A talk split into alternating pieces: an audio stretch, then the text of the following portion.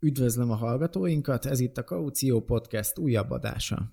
Zatik Ádám vagyok, ingatlan diplomata, és a Kaució Podcast alapítója, hostja. A Kaució Podcastet azért hoztam létre, hogy a hosszú távú bérbeadó ingatlan tulajdonosoknak, és lényegében mindenkinek, akit érdekel az ingatlanpiac, hasznos információt, véleményt és tudást adjon szakértőktől első kézből. Szép jó napot kívánok! Szeretettel köszöntöm a Kaució Podcastnek a hallgatóit. A mai vendégem Jóna Péter, ingatlanos, az Imma egy révai köz tulajdonosa. Szervusz Péter, köszönöm szépen, hogy elfogadtad a meghívásomat erre a Kaució Podcast adásra. Szia, sziasztok, nagyon örülök, hogy jöhettem, én köszönöm a meghívást. Azt gondolom, hogy nagyon izgalmas témák jönnek majd itt szóba, mind ingatlanbefektetés, ingatlanbefektetők, mostani belvárosi, Budapest belvárosi ingatlanpiac, úgyhogy azt gondolom, hogy csapjunk bele, és egy szuper beszélgetés lesz. Halljuk, nézzük a kérdéseket. Igazából ilyen nulladik kérdésként neked hogyan alakult így az elmúlt egy éved így ebbe a koronavírus időszak kapcsán, mint magánember, mint üzletileg? Mi történt veled? Nekünk is nagyon érdekes időszak volt. A, különösen azért egy fél évet visszaugranék. tizenkilenc őszén, tizenkilenc októberében indult el a saját irodám. Tehát mi úgy csöppentünk bele ebbe a kétezer-húsz márciusába, ha jól emlékszem, amikor indult ez a vírusosdi, hogy egy maroknyi fiatal, friss üzletkötővel jött egy olyan helyzet, hogy hát valami lesz, de hogy kimehetünk az utcára, dolgozhatunk-e, és hogy egy, egy induló üzletkötőnél különösen sarkos az, hogy mikor indul el végre a bevétele, és ugye nálunk nincsenek fixek, csak jutalék, úgyhogy elég izgalmas helyzet volt az, hogy tartani a srácokban a lelket, és nem csak a lelket, hanem a, a megoldást is letenni eléjük az asztalra, hogy na, akkor hogyan lesz ez tovább. Um, gyakorlatilag nekünk ott a legegyszerűbb választás az az volt, hogy mi az, ami mindig megy a piacon, bármi történik, ez a kislakások és az albérletek, úgyhogy gyakorlatilag minden addigi tervet egy kicsit úgy félre-hátrébb tolva azt mondtuk, hogy akkor a menetrend a következő, kislakásokat hozzunk, és, és az albérlettől sem ijedünk. Úgyhogy ezzel, ezzel a taktikával futottunk neki, most már így bő egy év távlatában mondhatom, hogy ez, ez elég sikeres volt. De jó. Hát így, így te akkor már lényegében az előző, már láttál válságokat is, vagy legalábbis átéltél már, nem így akár a másik oldalról, még kétezer-nyolc kétezer-kilences válság kapcsán így ingatlanpiac, ingatlaniparnál, úgyhogy gondolom akkor ezek után ez már nem volt így meglepő. Igen, egyébként most, hogy így kérdezed, én kétezer-nyolcban hitelezésben dolgoztam még, és kétezer-kilencben futottam bele az első befektetési ingatlanomba, pont a válság, akkori válság első bugyrában, és igen, Azt, az az érzés, az megvolt bennem most, és nem tudatosan, csak így utólag visszanézve látszik, hogy nem izgultunk azért annyira, mint amikor jöttek ott a hírek kétezer-nyolc kilencben, hogy úristen, borul az ingatlanpiac, minden, ami ingatlan, az csőd és vége. Egyébként nem sokan tudják, kétezer-nyolc őszén mi akartunk egy ingatlan irodát indítani, akkor még nem nagyon volt olyan, olyan iroda, ahol hitelezés, ingatlan, jogi háttér, így minden egy kézben lenne.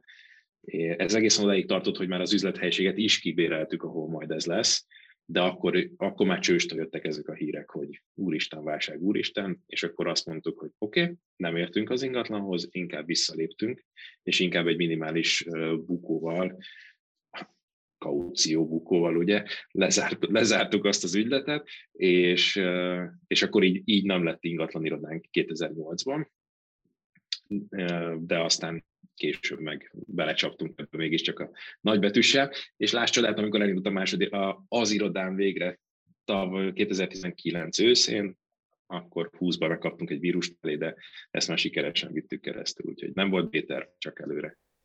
De erről még mesélhetnél egyébként, mert ugye így akkor a kétezer-nyolcnak válság kapcsán akkor lényegében akkor így saját magad részére is befektetési ingatlanokat, vagy ingatlant vettél, eladtál, hogy utána így, így mi történt, mi volt ez a pont egyébként, amikor így átváltottál, hogy, hogy, hogy, hogy akkor azt mondtad, mert akkor ezek szerint ez már benned volt előtte is így a hitelezés kapcsán, hogy ugye ingatlanok, ezeket összekötni, de mégis egyébként honnan jött neked ez, hogy, hogy, hogy akkor ingatlanok, befektetés ingatlanok, mert sokan dolgoznak így a hitelezésben, meg így az ingatlan piacon, de nagyon kevesen kezdenek el tényleg befektetni is. Hát a, szerintem sokak által ismert uh, Kiyosaki gazdag papa szegény papát olvastam el háromszor.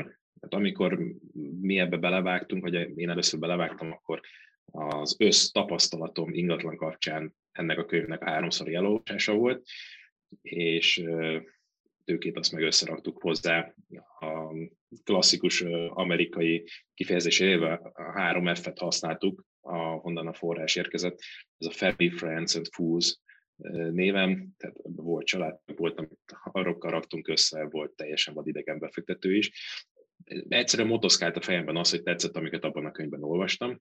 Szerettem volna valami ilyesmi irányba elmozdulni, és ugye ott is egyik hívó szó, ami amiatt nagyon sokaknak kecsegtető ez a könyv, hogy, hogy saját tőke nélkül is bele lehet vágni, és igazából sokkal fontosabb az, hogy mit akarsz kihozni, és megtaláld azokat a kis kapukat, lehetőségeket.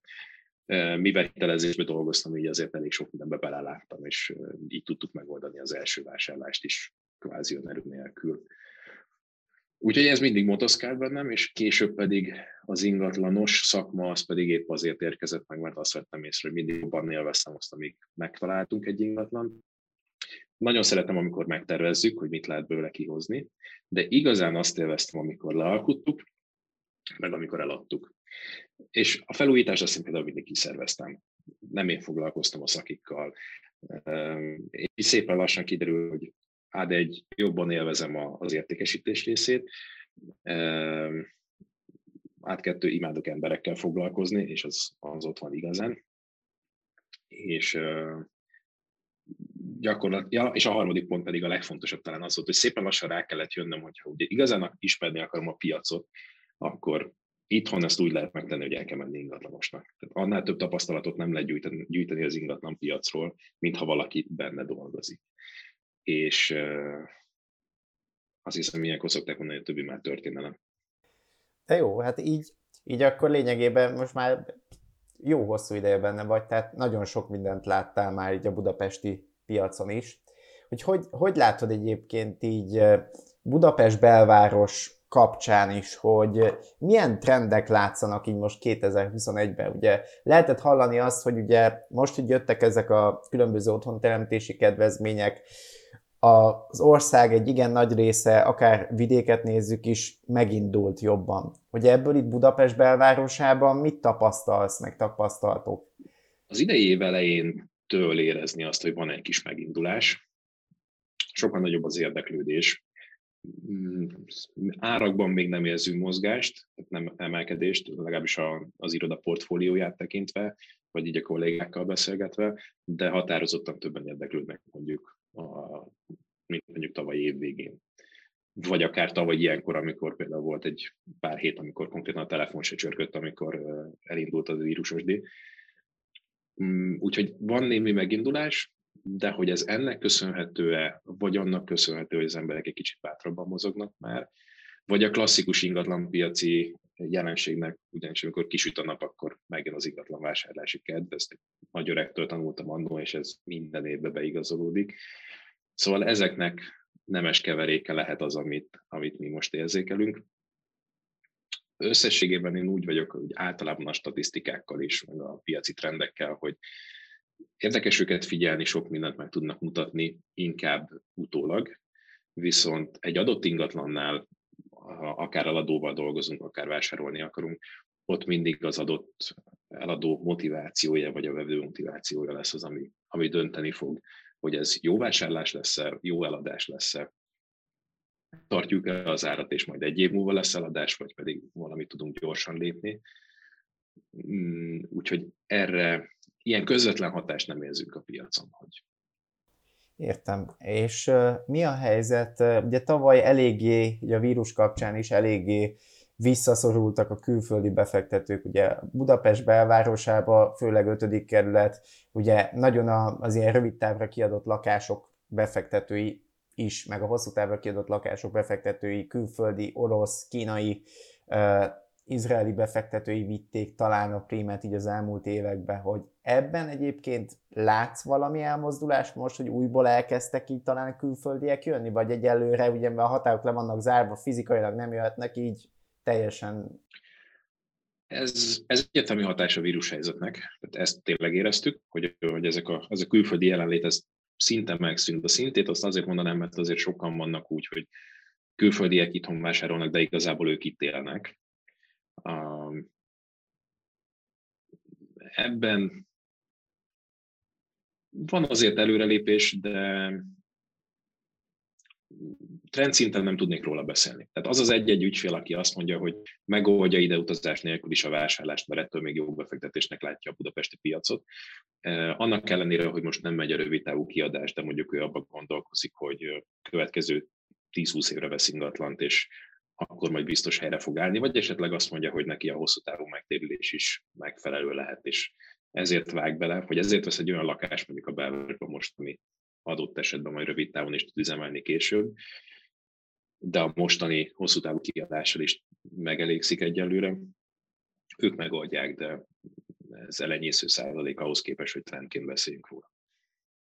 kétezer-huszonegyre így mit látsz ugye az elkövetkezendő időszakra? Ugye most azért lassan kezdünk az év feléig elérni, ugye jön a nyár, ugye ahogy te is mondtad, ahogy kisüt a nap, egyből eh, több, eh, mindenki több, több ember gondolkodik így a, a ingatlan vásárláson, hogy mi lesz így kétezer-huszonegyben, mi várható ősszel vagy őszre? Vagy látsz esetleg valamit, vagy mi a személyes gondolatod így ez ügybe? Ami érdekes lehet a többi évhez képest, hogy például hogy fognak elindulni az egyetemek.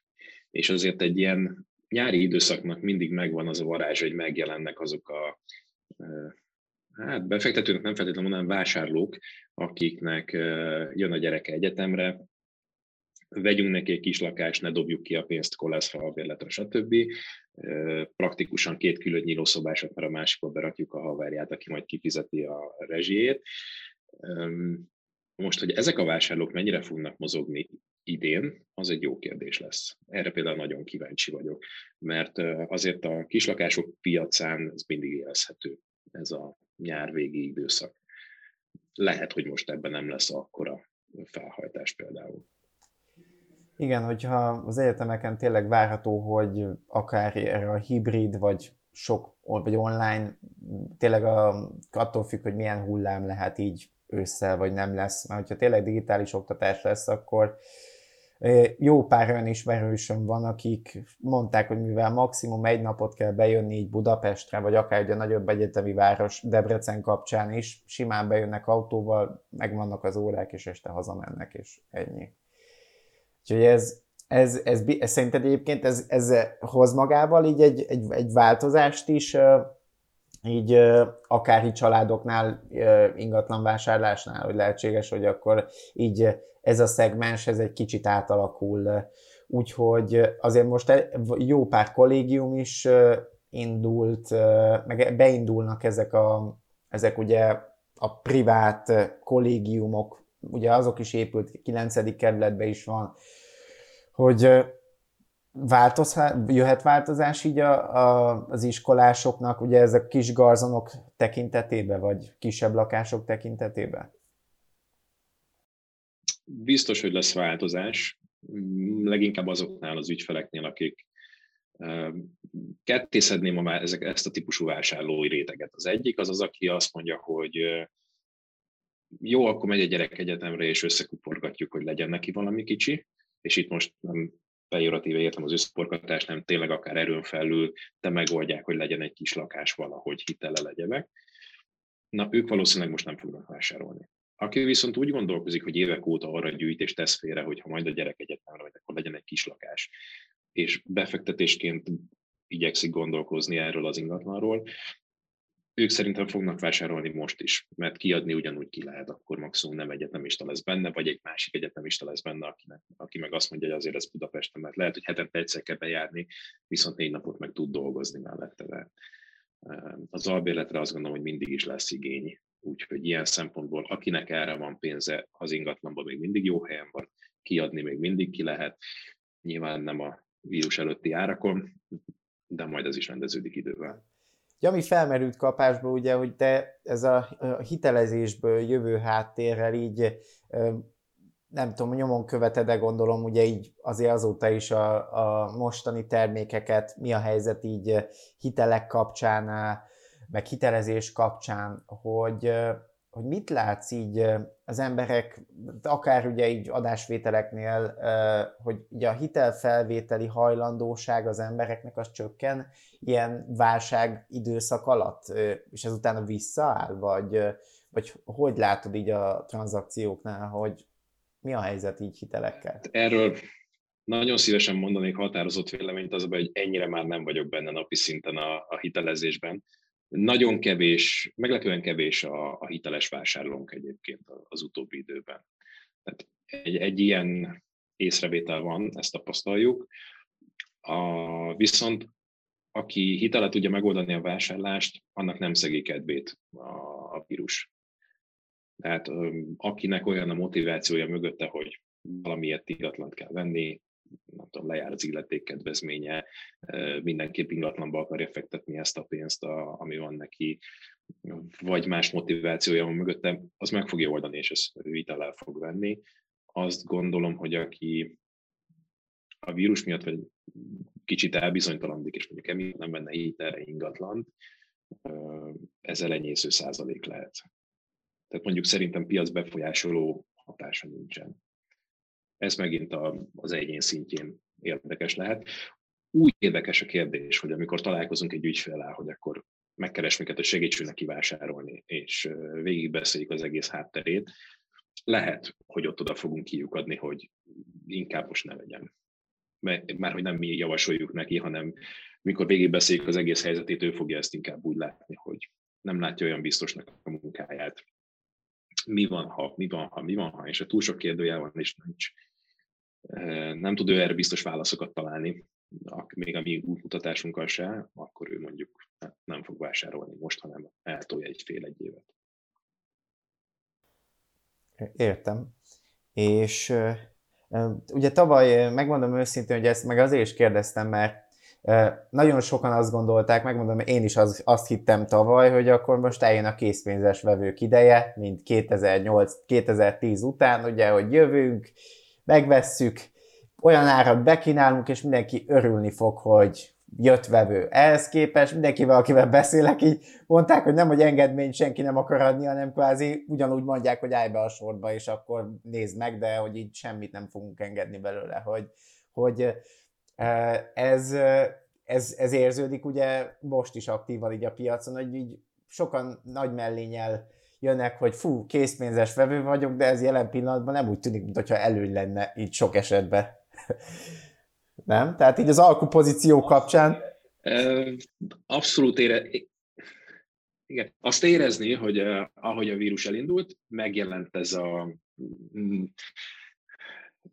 keresem a politikai a korrekt megfogalmazást, ez a hiéna réteg, aki telefonba úgy kezdi, hogy az ötven milliós ingatlanra úgy telefonál, hogy harminc ká pé most, és megköszönjük neki a részvételt, és ha megérti azt, hogyha megnézi, és írásbeli ajánlatot tesz, tehát van annak egy menete, ahogy lehet alkudni, és egyáltalán nem kizárt, hogy van olyan ingatlan, ahol tényleg lehet sokat alkudni, na de nem így.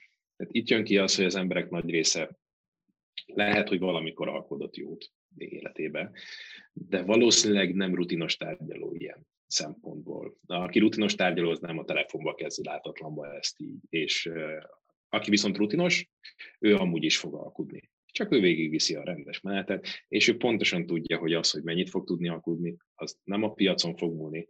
Tehát akármilyen trend lehet, akármekkora vírus lehet, borulnak a hitelek, bármi. Ha az adott tulajdonosnak az van a hátterébe, hogy ő baromira ráér az eladással, akkor ott nem lesz nagy alkú. A készpénzes az mindig egy érdekes dolog, mert ezen az emberek fejében az van, hogy a készpénz az jó, az minden eladónak jó. Miközben aki venni akar ebből, és neki az jelenti a biztonságot, itt lakik húsz éve, venni akar egy másikat, nem nézett még egy darabot se, hál' Istennek ez még a jobbik eset, de majd csak akkor néz, hogyha már megvan a szerződés, tehát neki a három hónap az alsó hangon. Tehát pont, pontosan, ahogy mondod, ha egy ilyen helyre beengedünk egy készpénzes ajánlatot úgy, hogy jövő héten kéne költözni, akkor még az irányára is azt kapnánk, hogy inkább nem. Bár a legtöbb tulajdonos azért eddig rá átfordul arra a pontra, hogy van az a pénz, amiért gyorsan is tud költeni. Értem. És így a, itt a belvárosban ugye mit látsz egyébként? Akkor így a, a, maga a befektetők is inkább kivárnak, és inkább hagyják üresen így a belvárosi lakásaikat, addig, hogy úgyis vége lesz a vírusnak, újból beindul mondjuk a rövidtávú kiadás, jönnek turisták, jönnek diákok, vagy mi a helyzet így a, a belvárosi tulajdonosokkal? Most azokról beszélünk, akik kiadásra vették az ingatlan, tehát befektetésként kezelik. Uh-huh. Itt is teljes spektrummal találkozunk. Megvan az, aki, aki azt mondja, hogy nem kenyérre kell, inkább marad üresen, nem teszek bele a hosszú távú bérlőt, mert ő úgy gondolja, neki ezzel problémája van csak, és, és akkor kivár. Ebből van kevesebb.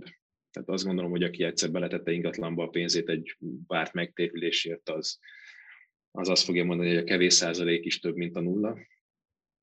És a legnagyobb, á, legnagyobb számban azokkal találkozunk, akik azt mondják, hogy oké, okay, kiadjuk hosszú távra, és nézzük meg, hogy mit tud. Van, aki, van olyan ismerősöm, akinek kiadtuk egy éve szerződéssel a lakását, mert azt mondta, hogy oké, okay, ő most egy évre hátradől, addig elfogadja ezt a bérleti díjat, ami jön, de legalább a lakás termel és dolgozik, nem áll üresen. A másik része, aki egy, ennél optimistább egy fokkal, és talán ebből van a legnagyobb darabszám, aki kiadja ezeket rövid, rövidebb. Aha, hát, hát ez a fél éves, nem? Hát azt ilyen... középtávon. Aha. Igen, igen, tehát ez a pár hónap, fél év, aztán havonta hosszabbítjuk, és itt meg a legkülönbözőbb bérleti díjak tudnak kijönni. Ez egyébként nagyon jó lehetőséget nyújt azoknak a keresőknek, akiket az elmúlt években nem nagyon tudtunk kiszolgálni, aki úgy jelent meg, hogy neki pár hónapra kell lakás. Nekik eddig az volt az opció, hogy Bookingon, Airbnb-n lőttek valamit pár hónapra, ami jóval drágább volt, mint hogyha egy hosszú távú albérletet vettek volna ki. De az elmúlt években senki nem adta oda pár hónapra, hogyha lehetett éves szerződéssel is tök váron kiadni. Most nagyon sok ilyen van, akik, akik ilyen pár hónapos turnusokban működnek, vagy havi hosszabbításokkal. És várják azt, hogy na, ha egyszer végre elindul, akkor azonnal megköszönik a hosszú távú bérlőnek a részvételt, és jöhet a rövid táv újra. De sok ilyen lakás eladásra is került. Tehát van, aki meg inkább azt látta benne, hogy, hogy akkor innen erről a piacról most kiveszi a pénzét, és és eladja. Ez majd akkor lesz érdekes, ha elindul újra a rövidtávú kiadás, hogy mi marad meg abból az ingatlan állományból, ami eddig fordult. És egyébként így a, a bérlők ezekhez a konstrukciókhoz egyébként hogy viszonyulnak? Gondolom, hogy árba is akkor ez egy teljesen, ez a középtávra kiadott ingatlanoknál, meg így az elejétől elmondjátok nekik, hogy akkor figyelj, ha beindul, akkor vá- számíts rá, hogy akkor nem tudom, harminc nap, vagy nem tudom mennyi a szél, akkor adios. Hogy ezt így abszolút elfogadják akkor, és így igenis van olyan bérlő, aki szintén belemegy ebbe? Így. Igen, igen, igen. Tehát ez a kínálat is megtalálja a keresletét kényelmesen. Van olyan, ahol ez mondjuk úgy jön, hogy például a Rákóczi úton van most a kiadó lakásunk, a száz-százötven ezer forintért éves szerződésbe gondolkozunk. Megérkezett egy bérlő, cég, kilenc éve működő cég, de a vírusosni miatt nem tudja, hogy mennyire merjen hosszú távra gondolkozni, fél éves szerződést szeretne kötni. Ö, ott tartunk most a tárgyalásban, hogy a fél évre akartak egy kicsit magasabb ajánlatot. És akkor, ha azt elfogadják, akkor egy kicsit magasabb áron, de ki tudják venni. Ez még mindig a vírus előtti piaci ára alatt van. Tehát mondjuk hosszú távon ki tudnánk venni egy éves szerződésen száznegyven ezerért ezt a lakást, így meg valószínűleg száz hatvanért veszik ki fél évre, ami utána viszont hosszabbodik. És akkor megoldottuk azt a kérdést is, hogy a tulajdonosnak a kockázatát is gyakorlatilag nullára hoztuk, illetve nyilván nekünk is van egy díjunk, amit kifizet ilyenkor a tulajdonos, amit általában ugye az éves kiadásra kalkulálnak, viszont ezzel a magasabb bérleti díjjal az is kijön neki, hogy emiatt se legyen mínuszban, fél év múlva újra meg kell minket bíznia. Itt most egyébként ez a középtáv kapcsán eszembe jutottak a, a különböző ilyen online startupok, szoftvercégek. Tehát így az interjúkban egy jó párszor felmerült, ugye részben valamilyen módon érintettünk így más interjúkban is így őket, hogy te, te hogy látod egyébként, ugye amit középtávra is alakultak ilyen startupok, külföldiek, akik Magyarországra jöttek, magyarok, hogy ugye megreformálják így az ingatlan piacot, stb. Hogy te mit gondolsz erről egyébként, hogy van ilyen létjogosultsága egyébként ilyen startupoknak itthon, vagy ez egyáltalán még azok, akik ilyen, ilyen early adapterök, akik még az elején kipróbálnak ilyeneket, azok használják főképp őket? Vagy, vagy te hogy látod ezeknek így a térnyerését így az ingatlan piacon? Egyik oldalról, és ilyenkor érzem magam nagyon idősnek, amikor azt mondom, hogy láttunk már sok mindent az elmúlt tíz plusz évben. Tök jó példa erre, hogy hát szerintem nyolc-kilenc éve is már beszélgettünk arról, hogy hú, három dés fotók, virtuális séta, videó az ingatlanról, és, és jöttek korszakalkotó, startupos lendülettel emberek, hogy, hogy na, akkor ezt most csináljuk, és ebben van a jövő, és nagyon Amerika, és hú, És, és sajnos ez szinte mindegyik hanvába halt, sőt, még az elmúlt években is. Ehhez kellett egy koronavírus, hogy például a piacon egyeduralkodó ingatlan pont com betegyen egy sort a hirdetésbe, hogy ide rakhatod a linkedet, és, és van videó, és van virtuális séta, és most működik. De ebből sem egy startup csinált hatalmas bizniszt, hanem, hanem a piacvezető portál nagy kegyesen beengedte. Pedig velük is évek óta beszélgetünk erről, hogy, hogy akkor hogy lehetne ezt megoldani. És valamiért, amikor ezt a helyzet hozza, hogy, hogy igen, csak lenne előnye a videónak például, akkor egyszer csak megtalálták ők is a megoldást. Úgyhogy ez volt egy ilyen nagyon érdekes az elmúlt tíz évben, ez a videó három dés-séta, ami most többször megjelent az elmúlt években, és tényleg hát a Kalmár kantinban is látjuk, ugye kb. Fél évente jön el valaki, aki megváltja a piacot, és, és az ingatlan közvetítő szakmát is áthelyezi a virtuális térbe. Ezek, ezek a startupok, ezek addig működnek jól, amíg fut a kezdő befektetésük. Lehet sok hasznos dolog, amit, amit ezekből ki lehet venni, és kíváncsian figyelem én is, hogy ki mivel tud újítani, egyszerűsíteni. Nyilván jól jön, hogyha egy tableten tudsz, nem tudom, szerződést kötni, vagy, vagy ingatlanokat mutatni, átnézni, vagy van olyan cég, ugye, akinek az árazási stratégiája egy ilyen tabletes Tinder, nagyon leegyszerűsítve. Szóval vannak jobb a dolgok, amiket lehet jól használni, azt gondolom. Az nagyon más kérdés, hogy ezeknél a cégeknél van egy jó ötlet, és vajon olyan emberek kerülnek ehhez a céghez, akik ezen a piacon aktívan dolgoznak, és ezt tudják, hogy ezt az ötletet hogy lehet a piacra bevezetni, úgyhogy ez tényleg jól működjön. De a legtöbb esetben inkább azt látjuk, hogy érkezik valaki, mondjuk egy multis marketinges háttérrel, azt tudja, hogy rengeteg pénzt kell abba belelocsolni, hogy kiúrunk a piacra, mindenhol ott legyünk, szálljunk bele a legnagyobb piaci szereplőkben, például az ingatlanosokba, és mondjuk el, hogy ez mennyire jó, és a lehető legkisebb hozzáadott értékünket vegyük elő, hogy mi olcsóbbak vagyunk. És ez egy nagyon jó reklámérték, felfigyelnek rá az emberek. Az már más kérdés, hogy miért nem azzal reklámoznak, hogy miért hatékonyabb az ő módszerük. És ha hatékonyabb, akkor meg miért ne kérnék elérte azt a pénzt, amit egyébként lehetne a piacon. Szóval vannak ilyen ellentmondásoknál számomra ezekben a cégekben, ami miatt ezek előbb-utóbb meg is állnak. És mondom mindezt úgy, hogy azt gondolom, hogy nagyon jó tesz a piacnak akkor, hogyha egy ilyen cég meg tudja vetni a lábát, és tud valami újat hozni, és abból mindannyian profitálunk.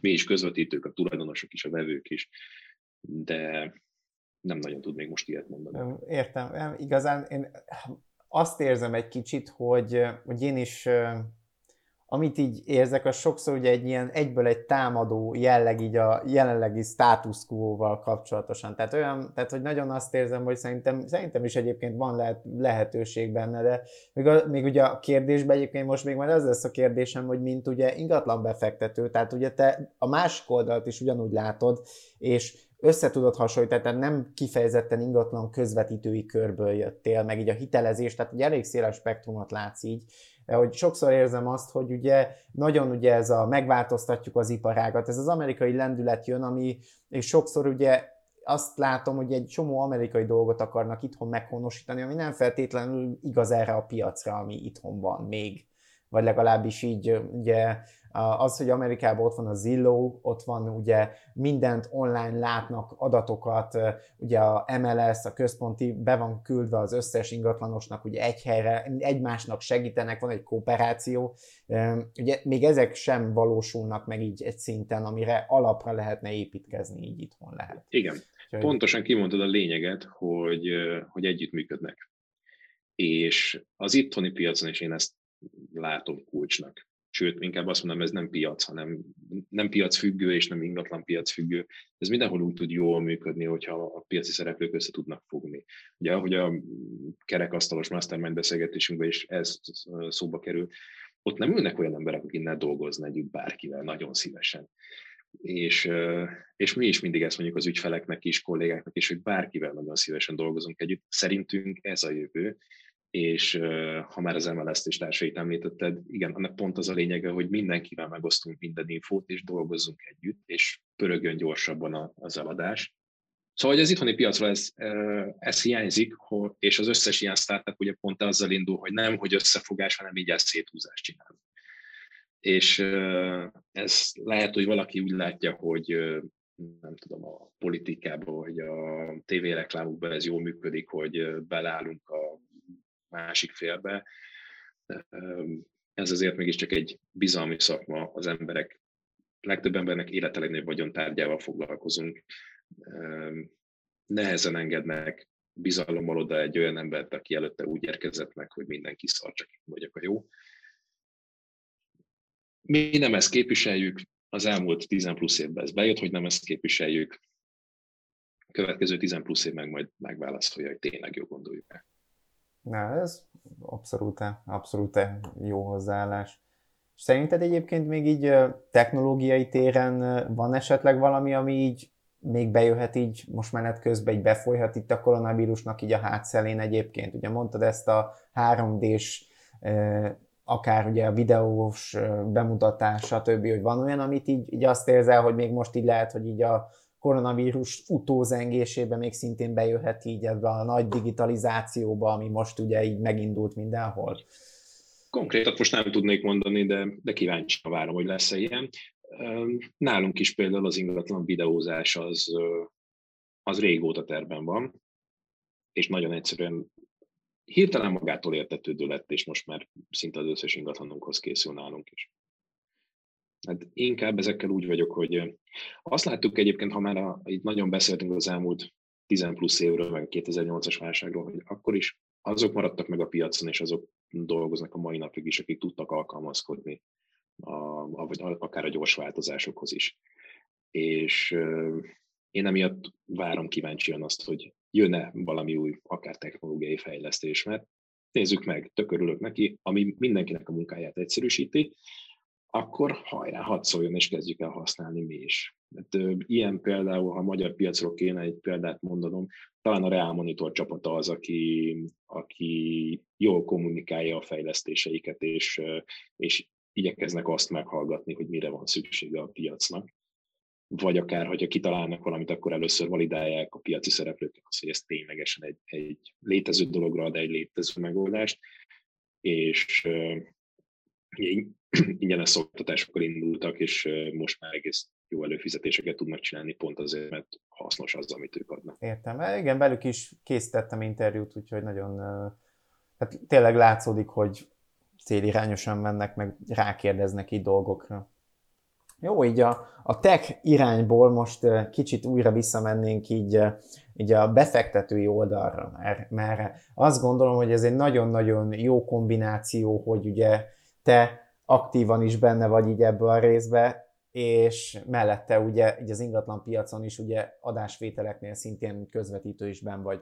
Hogy a, ami kérdésem így van, hogy nagyon sokan keresnek meg engem is egyébként, hogy ó, Ádám, akkor milyen ingatlant érdemes venni címszóval, hogy, hogy mit tanácsolnál így a ingatlan, első ingatlan befektetést vásárló tanoncoknak, vagy olyanoknak, akik most gyűjtik be így az információkat, így ez ügyben, hogy mi az, amit el szoktak követni emberek, hibákat, és mi az, amit így érdemes pro-kontra így figyelembe venniük.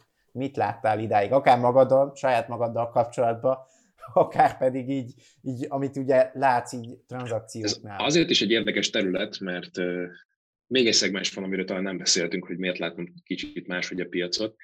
Ja, mielőtt az Imahegyhez jöttem dolgozni, voltam egy angol ingatlan befektetőnél tanulni. Befektetési technikákról volt szó igazából, de mégis a legérdekesebb, amit hazahoztam, hogy ott működik egy olyan szakma, hogy vevő oldali ingatlanos. És euh, én egy évig ezt csináltam itthon ez alapján, az ötlet alapján, hogy euh, én azt láttam, amikor mi kerestünk továbbú lakásokat, hogy nem volt olyan ingatlanos, aki megfogja az én kezemet, és segítsen nekem. Mindenki csak a saját euh, portékáját akarta rám tukmálni, nem csúnyába mondtam, és, és nekem ez hiányzott. És ott pedig láttam azt, hogy föl volt írva a táblára, hogy real estate agent, oké, okay, ezt értettük, sourcing agent, az mi? Hát elmondta a fickó, hogy nem ért, hogy mit nem értünk, ez az az ingatlanos, aki a vevővel megy. És uh, voltunk körülbelül a harmincan, ebből huszonkilencen örültek, hogy tök jó, én meg vertem a fejem az asztalba, mert nekem két éve volt írva a füzetembe, hogy hát kéne egyet csinálni. És akkor én ezt egy évig így saját kútfőre elkezdtem ajánlani, hogy jöttek ügyfelek, és, és megnéztem, hogy, hogy hogy működik ez a vevő oldalon, úgyhogy akkor még onnan is kértem jutalékot. Egy érdekes tapasztalás volt, összevetve a, a saját magunk vásárlásánál tapasztaltakkal, tehát amikor átéled azt, hogy, hogy miért veszel meg valamit, jót te veszel le. Te érzed az érzést, neked...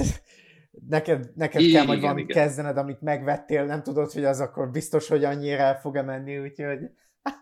Hallja, hát amikor belefutsz, hogy az első olyanban, amikor tizenegy hónapig dolgoztunk egy lakáccsal, és annyira örültünk, hogy hihetetlen az élmény, felszabadító, hogy plusz nullán száz ki belőle, de azért az egy izgalmas, mert hát nyilván elkövetsz minden lehetőséget, hogy a klasszikus, klasszikus tulajdonosi hibákat, túlbecsülöd a saját ingatlanodat, mert nyilván mindenkinek a saját gyereke a legszebb. A felújítási költséget azt alulbecsülöd, mert hát pikpak meg lehet ezt csinálni, ugye portfólióért is, és igen, és ebből jönnek ki érdekes dolgok. Egyébként visszatérve a kérdésedre, talán a legnagyobb hiba, amit elkövetnek az emberek, és, és ebben én is benne voltam ugyanúgy, hogy azt gondolja, hogy majd én tudom. És a legtöbb az egyszerűen ebből adódik. Tehát van egy piac, kimegyek egy, egy pályára játszani, ahol játszanak egy valamilyen sportot, ott vannak azok a szereplők, akik évek óta ezt csinálják, profik benne, jók benne, és én kijek, és már lényen félresők megint, hogy hagyjatok majd, én ezt tudom. És hát nyilván kívülről mindenki mosolygón nézni, hogy jaj, de aranyos, mindegy, majd elsegítjük, hogy felesek. És gyakorlatilag ez történt. És hogy most valaki ennek utána olvas-e, és valamilyen logika alapján próbálja ezt összerakni, hogy mire is kéne figyelni egy vásárlásnál, ott konkrét ingatlannál mire kéne figyelni, hogy kéne árajánlatot bekérni, honnan, mit számoljunk végig. Olyan bagatel egyszerű dolgoktól, hogy mondjuk szimplán az adóilletéken elfelejt átnézni, vagy hát szó szerint átnéz rajta, és a képletbe már nem kerül be. Igen, amikor uh, annál a nagyon egyszerű képletnél megakad valaki, hogy uh, oké, okay, akkor én csak magánszemély hirdetést hívok föl, mert ha olyat hívok föl, ahol ingatlanos van, ugye, akkor az ingatlanos jutaléka ott van, amit így megspórolok.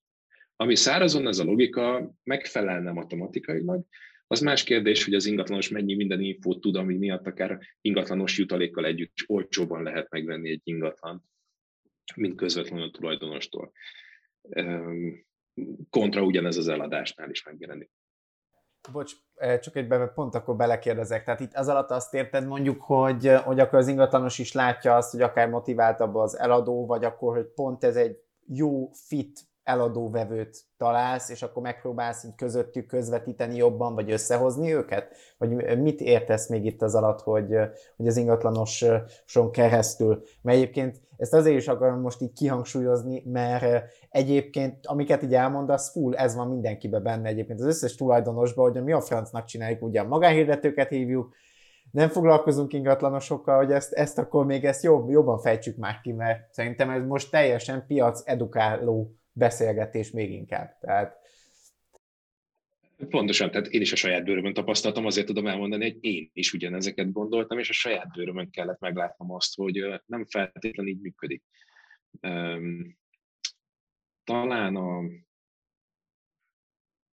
Ez minden abból adódik, hogy amikor van egy ilyen görbe, és hogyha majd esetleg ezt utólag megtalálod, és belevágod valahol, hogy van ennek valami nagyon szép, biztos valami külföldről elnevezett, ugye, hogy a tudás és a magabiztosság van a két kornyát a tengelyen, azt hiszem ábrázolva, és ugye amikor baromira nem látsz bele valamiben, akkor azt gondolod, hogy ez tök egyszerű, én ezt kell nem vágom. Minél jobban belelátsz, annál jobban érted, hogy te ez nem értesz.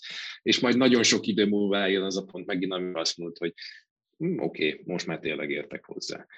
És hát ugye pláne az első vásárlók, azok, azok itt vannak a görbe elejénél, hogy, hogy, hogy majd én ezt értem, de ne szaladjunk messzire, politika, foci, stb. Vírus, ugye mindenben megvannak ezek a, a szakértők, és ez nem feltétlenül pejoratív, hanem egy, egy normális működési mechanizmusa az emberek.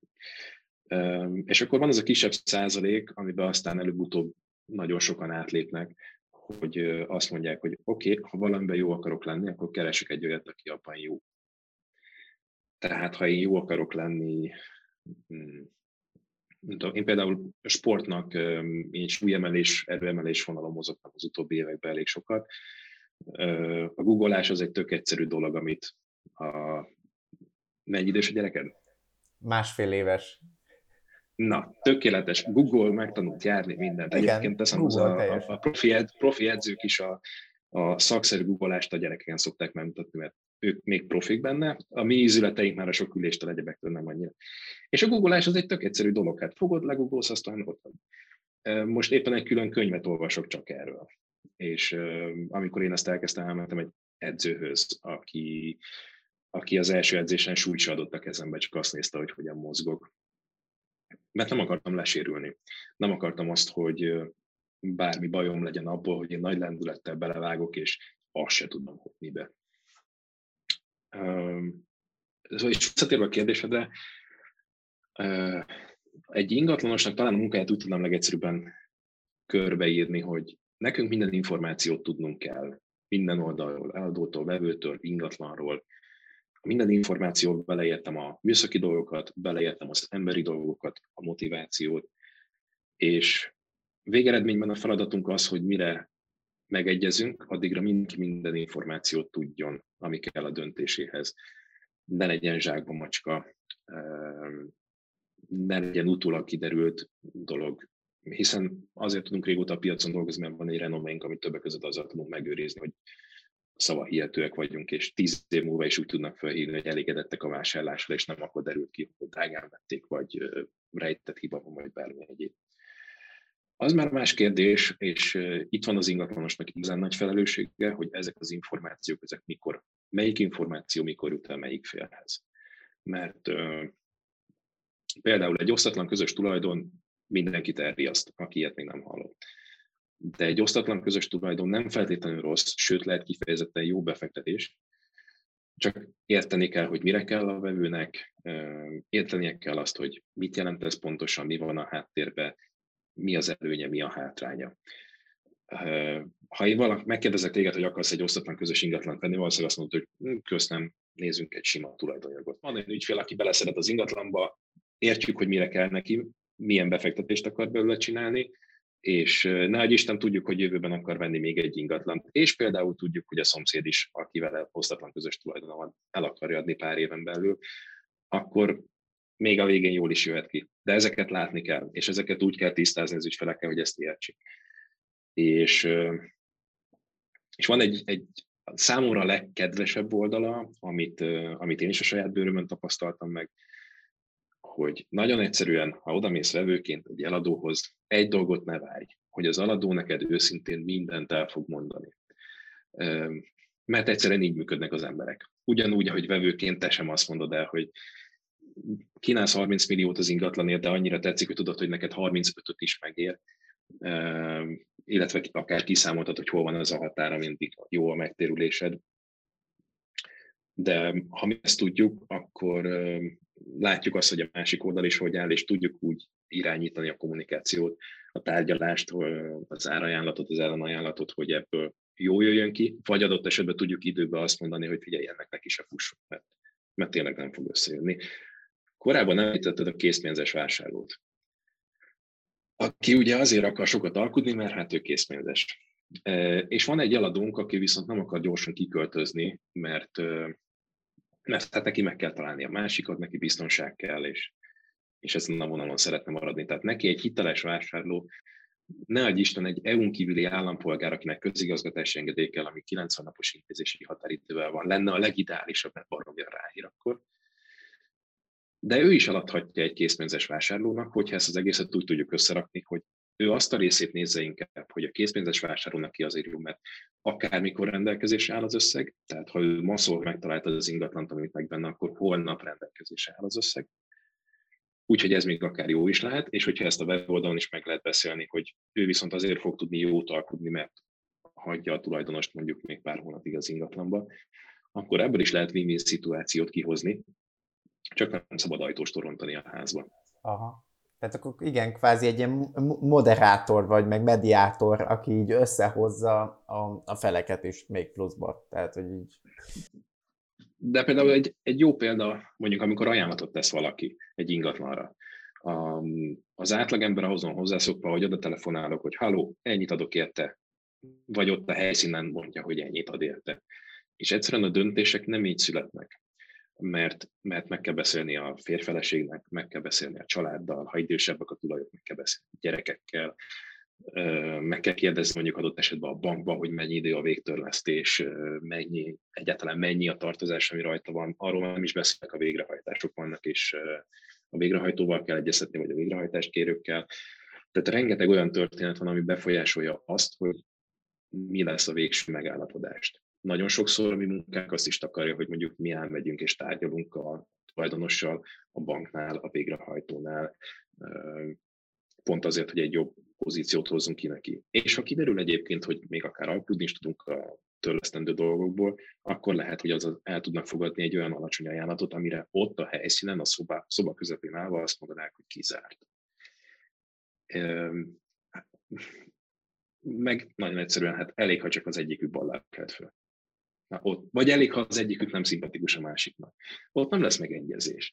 Miközben az ő pénze is, annak a vevőnek, a nem szimpatikus vevőnek a pénze is ugyanannyit ér akkor, amikor az eladó akarja venni a következő ingatlanját. Mi sok ilyet hidalunk át. Illetve még egy gondolat ehhez, például az ilyen, ami a piacon visszaszokott lenni, vagy hát legalábbis ügyvédek szeretik ezt cincálgatni, ez az írásbeli ajánlat, és az emellére rakott óvadék, ahogy nálunk óvadék néven fut. A jogi hátterébe most nem mennék bele, hogy miért megvan erről a megfelelő szerződés. De nagyon más egy olyan ajánlat, amit bemondok szóba, és engem ugyanúgy neveltek, hogy amire kezet fogok, az úgy van, de azért nem véletlenül vannak szerződések. És sosem az adott ügyfél iránt való bizalmatlanságból adódik, hanem abból, hogy ez biztos. És hogy le van írva egy összeg, és ő mellé, vagy igen, tehát egy ajánlat le van írva, és mellé is tesz egy összeget, hogy ő ezt tényleg komolyan gondolja, akkor nagyon más, hogy gondolkozik az eladó is. Kontra azzal, aki csak telefonba bedob egy számot, aztán vagy így van, vagy nem. És aztán visszalép, tehát...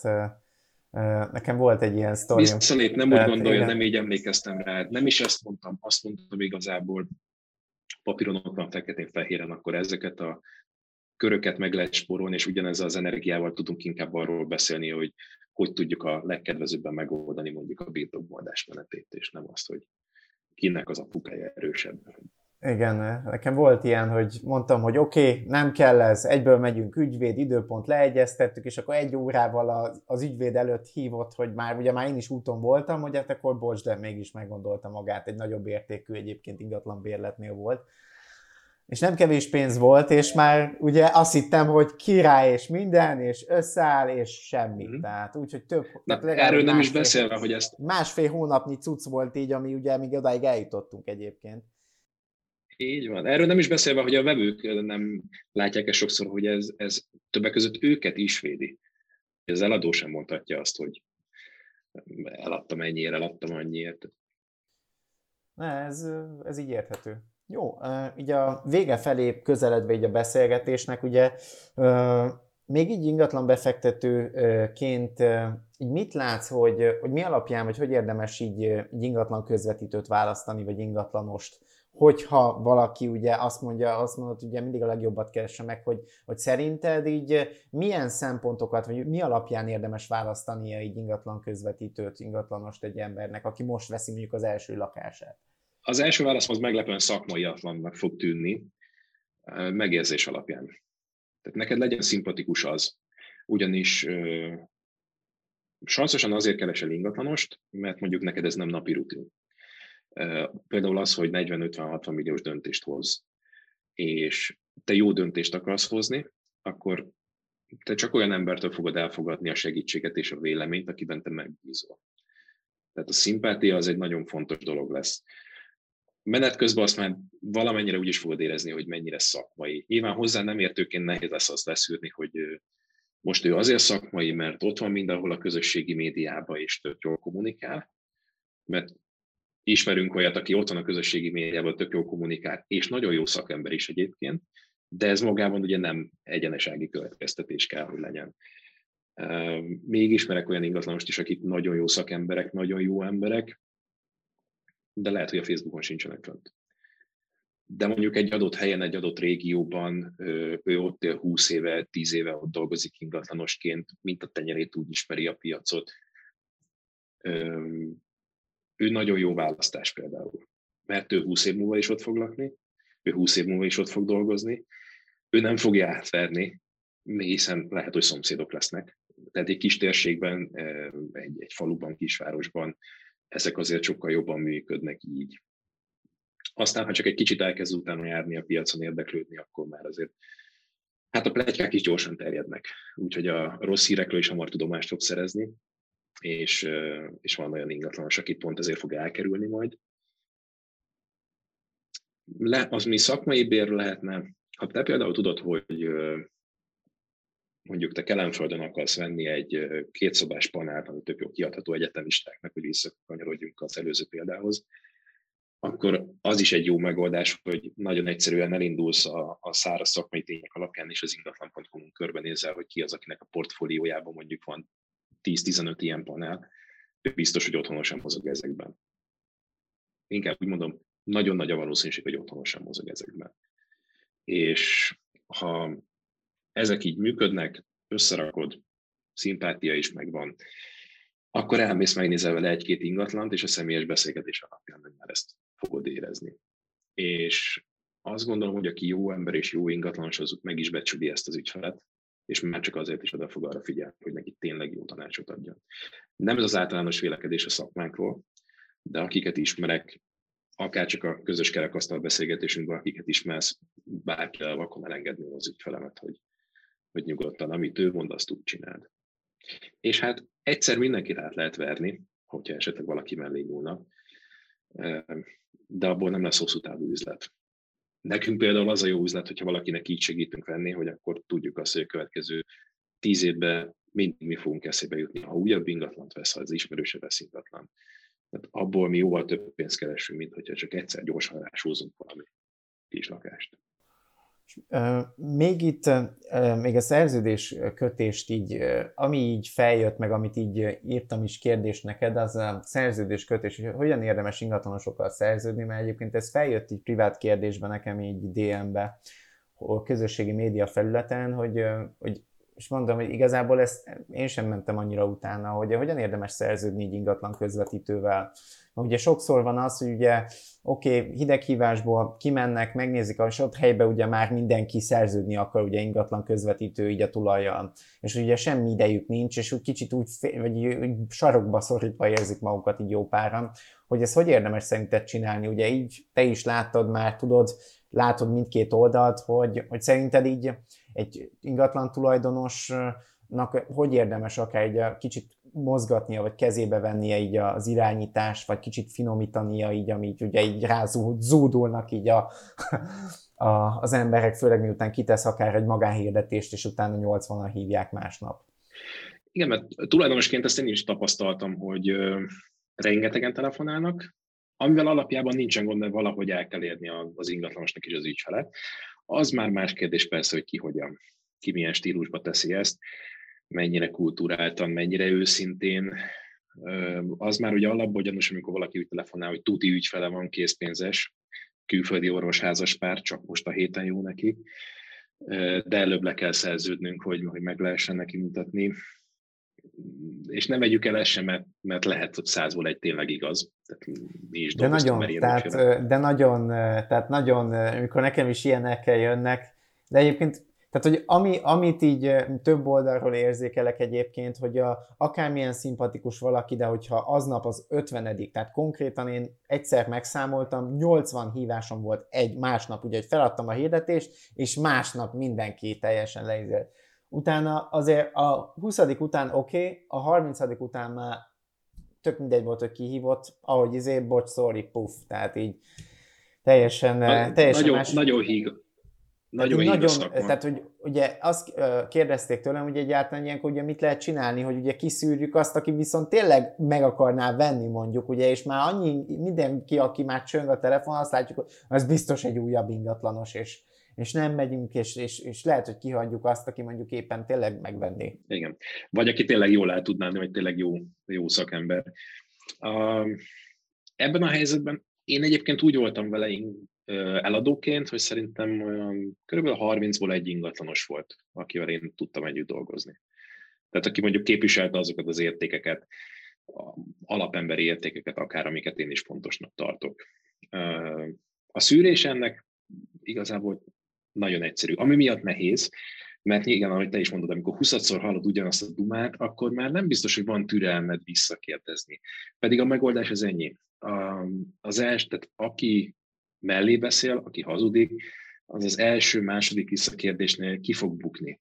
Ha valakinek ügyfele van, és azt mondod, hogy kösz, nem érdekel, és ő leteszi, hát akkor neki nem volt ügyfele.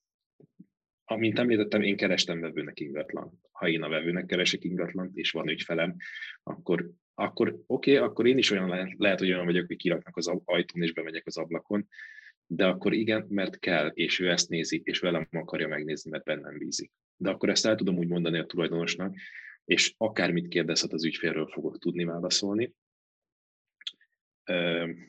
Akármit kérdezhet a szerződésről, bármiről, szívesen meg fogom vele beszélni. Úgyhogy a legegyszerűbb az általában az, hogy beszéltetni őket. És nem kell nagy pszichológiai hadviselésre gondolni, tök egyszerűen meg kell kérdezni, hogy miben tud ő más, mint a többiek.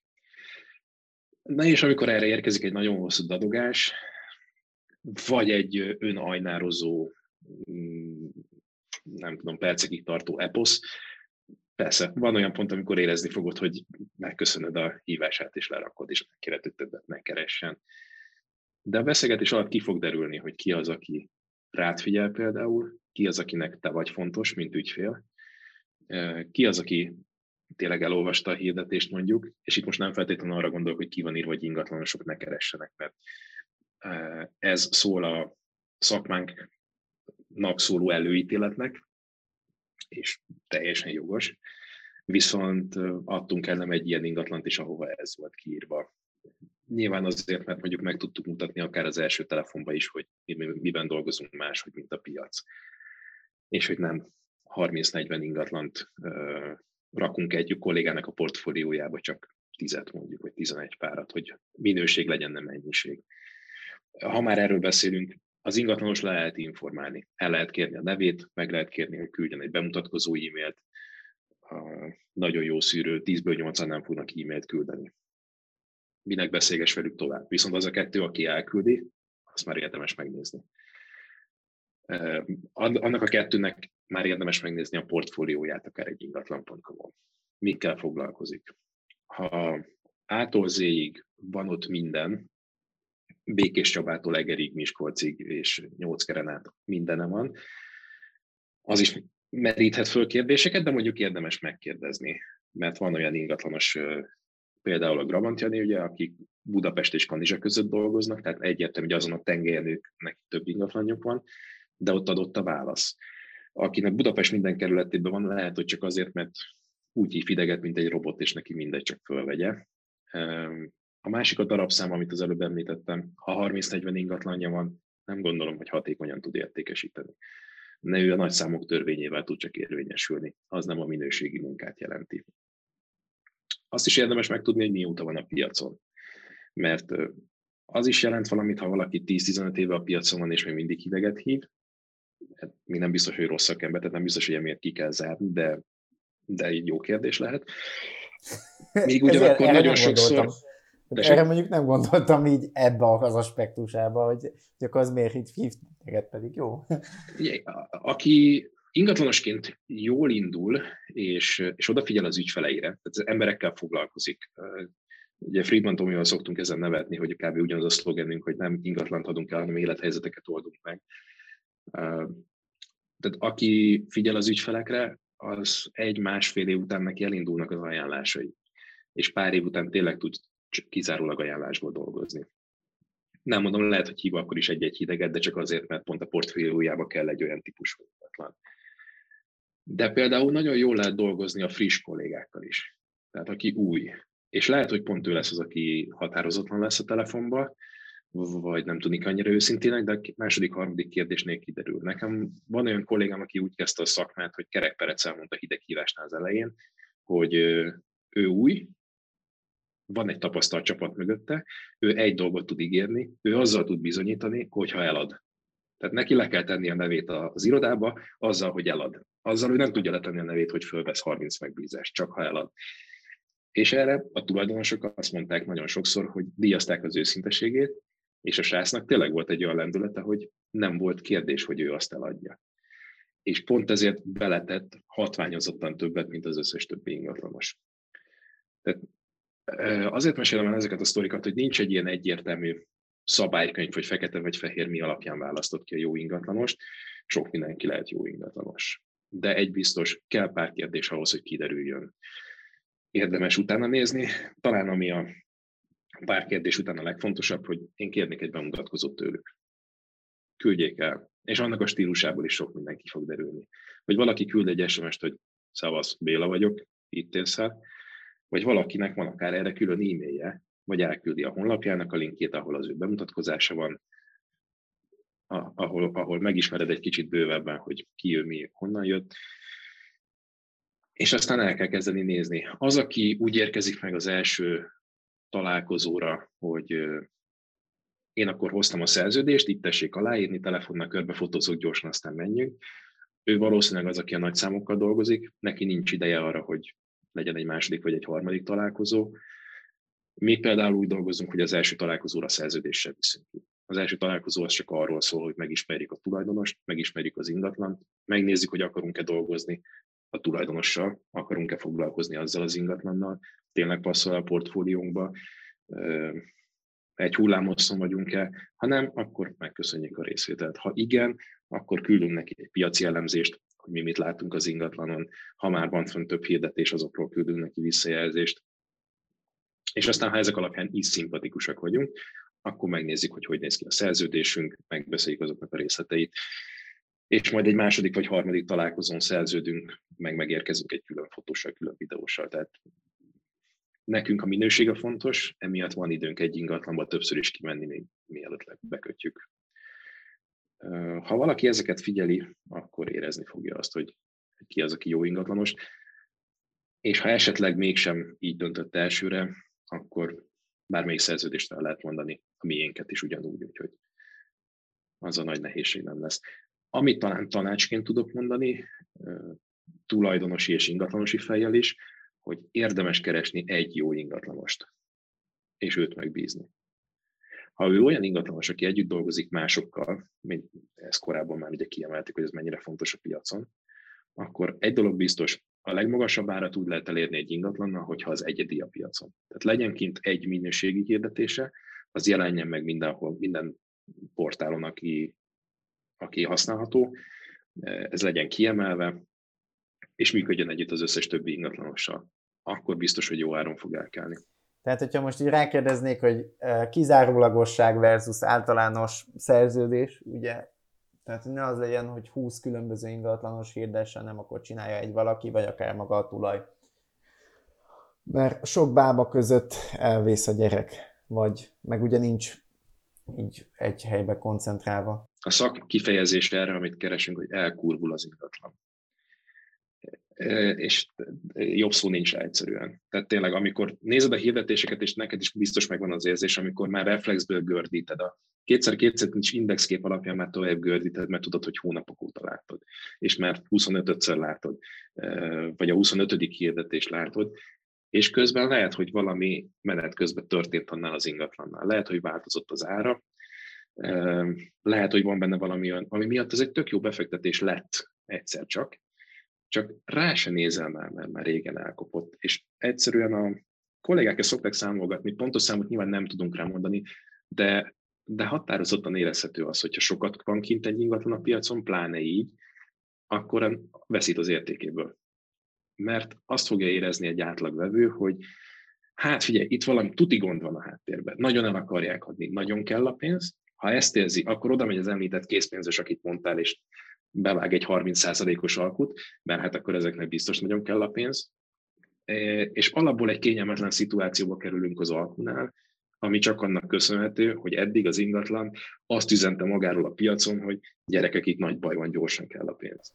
Na, meg hogy tényleg nem volt rá érdeklődő, mert most egyébként pont tegnap este láttam egy ilyet, amin ezen gondolkoztam, a másfél éve kint van, most láttam, hogy először csak tulaj hirdette, utána most már hat vagy hét iroda hirdeti egyszerre, és akkor most gondolkozok rajta, hogy hm, lehet, hogy attól függetlenül megkeresem, és megnézem, hogy mizú, és egy jó, jó alacsony, ne, én is ilyen parasztizé leszek, de hogy kíváncsi vagyok egy így a háttérsztorira, egy másfél év után, hogy mi a helyzet. Tehát, de tényleg mennyi, nagyon sokat ilyet látni, és tényleg az már meg van bélyegezve egyébként, az tuti, tehát hogy azt látom ideig, de az elmúlt másfél évén is már túlgörgettem rajta, az kész. Tehát. Pontosan, óhatatlanul lesz egy előítéleted, és, és közben lehet, hogy pont ez az előítélet fog abban megakadályozni, hogy csinálj egy jó boltot, de nem fogod igazán azt érezni, hogy utána akar menni.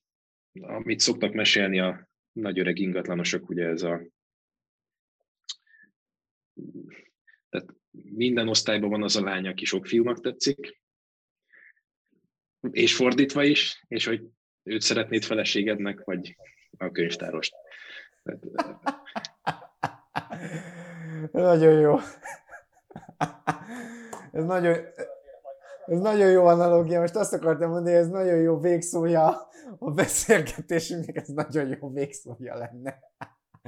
De nézzük meg így, akkor így, így utolsó kérdésre, akkor egy zárásnak, hogy így ugye nagyon sok mindenről szó volt így most a beszélgetésben, elég jól elkalandoztunk így ingatlanpiac, ugye befektetésre vásárolt ingatlan, még ugye a tech, soft, startupokkal kapcsolatban is, hogy így összességében így mi az, amit egyébként mondanál így maga a hallgatók, azok ingatlanpiac iránt érdeklődők, és így hosszú távú ingatlan bérbeadók, tehát olyanok, akiknek befektetésre vannak ingatlanjaik. Hogy nekik így, így mi az, amit így mondanál, hogy oké, okay, akkor azt gondolom, hogy így ebből, amit idáig beszélgettünk, hogyha egy pár mondatba össze kéne foglalnom, akkor ezt, hogyha elviszitek, az már tök már megérte. Nulladik pontként az, hogy tök jó podcastet hallgattok, és nagyon örülök egyébként, hogy ez a beszélgetés, ez, ez így alakult, és nem egy ilyen karót nyelt mederben mentünk végig, mert azt gondolom, hogy jó témákat érintettünk, és talán ezekből a sztorikból több minden marad meg, mint hogyha csak halszákába felsorolom az érveket. Úgyhogy, úgyhogy jó, igazából én az egész piaccal úgy vagyok, hogy ezt imádom benne, hogy egy nagyon életszagú, nagyon kézzelfogható dolog. Ez a piac mindig mozog, mindig alakul. Mondhatom ezt így a pénzügyi múlt miatt is, itt mindig jó helyen van a pénz, de ezt a hallgatók akkor pontosan tudják, mert ők is így gondolják. És, és mindig változik, de vagy vannak azok az állandó szereplők, akik itt régóta mozognak. És látszik a, az említett kerekasztal beszélgetésünkből is, hogyha ezek a régi motorosok összefognak, vagy ezekkel a régi motorosokkal összefog valaki, akkor, akkor ott nem csak az lesz, hogy a mostani piachoz fog érteni egy kicsit, hanem látni fogja ennek a piacnak a múltját is, akár tíz évre visszamenőleg, és ezáltal sokkal jobban fogja érteni azt, ami történik a jövőben. Úgyhogy az biztos, hogy azt gondolom, hogy aki rutinos befektető, és az, ez jelenteti azt, hogy nem tudom, öt-tíz év után fogja megvenni a második ingatlanját, még van, aki lehet, hogy évente többet is. Nem igazán ezen fog múlni, hogy valaki mennyire lesz rutinos, hanem szerintem az, hogy mennyire van benne a piac vérkeringésébe. És mivel az ingatlan vásárlás az nem egy olyan, mint a sportcipőket gyűjtenék, hogy hetente többet is tudok venni, nem leszek benne annyira rutinos, ezért érdemes megkeresni azoknak a, az ingatlanosoknak akár a társaságát, akik ebbe jól mozognak, látják, hogy mi történik, tudják, hogy hol vannak azok az érzékeny pontok, amire rá kell kérdezni. Nagyon egyszerűen megcsupaszítom már csak azért is, hogy egy jó vételt tudjon csinálni, de leginkább azért is, hogy nyugodt legyen azzal a döntéssel, amit ő hozott. Talán a legjobb tanács az az, hogy igazából a, a befektetői piac és az ingatlanos szakma az kéz a kézben kell, hogy járjon. Nem véletlenül van nagyon sok olyan ingatlanos, nagyon, nagyon sokat azt visszavonnám, nem véletlenül van pár olyan ingatlanos, akik, akik egy viszonylag szűk befektetői körrel nagyon jól dolgoznak és nagyon jól élnek belőle, mert kialakult az a bizalmi szál, hogy tudják, hogyha egy jó áru ingatlan érkezik, akkor a kislakás, nálam is van több befektető, aki van, megvan az a befektetői lista, amit emlegetni szoktak az ingatlanosok, és sokan vannak, akik ugyanúgy kislakást keresnek benne, de nem mindenkinek van mindig forgótőkéje.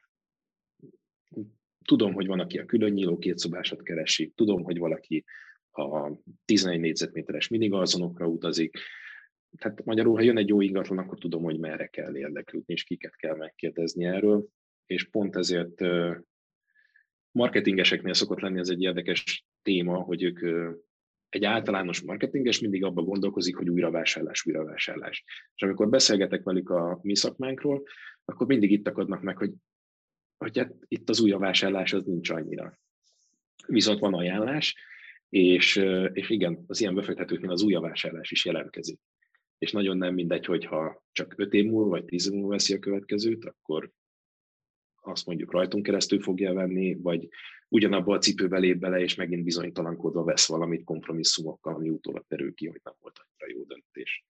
Úgyhogy talán, ha ezt egy mondatban kéne összefoglalni, ahogy a kollégák szólták volna, hogy dióhéjba sose sikerül, akkor az ez, hogy legalább egy olyan jó ingatlanos kapcsolatuk legyen, de az se baj, hogy kettő-három, aki azon a piacon mozog, ahol ők is érdekeltek, és akkor fognak ők igazán jól látni a piacon. Tökéletes végszó így a beszélgetéshez. Nagyon, nagyon élveztem, nagyon örülök, hogy sikerült így összehoznunk ezt a podcast felvételt, mert nagyon sok infót mondtál, és nagyon jó, hogy így a különböző aspektusokból így mindig tudtál így kapcsolni, hogy oké, okay, ingatlan közvetítő, oké, okay, befektető, Oké, okay, még lehet, hogy hitel oldal is benne volt, tehát ugye tényleg más-más nézőpontokat hoztál így nekem is, meg így a nézőknek is, vagy a hallgatóknak is, bocsánat, a hallgatóknak. Úgyhogy köszönöm szépen a lehetőséget, és köszönöm szépen, hogy elfogadtad a meghívásomat a Kaució Podcastbe. Nagyon örültem, nagyon jól éreztem magam, folytassuk, majd lesz még közös témánk. Az biztos, úgyhogy nem ez volt az utolsó beszélgetésünk. Köszönöm szépen akkor a hallgatóknak, hogy meghallgattátok.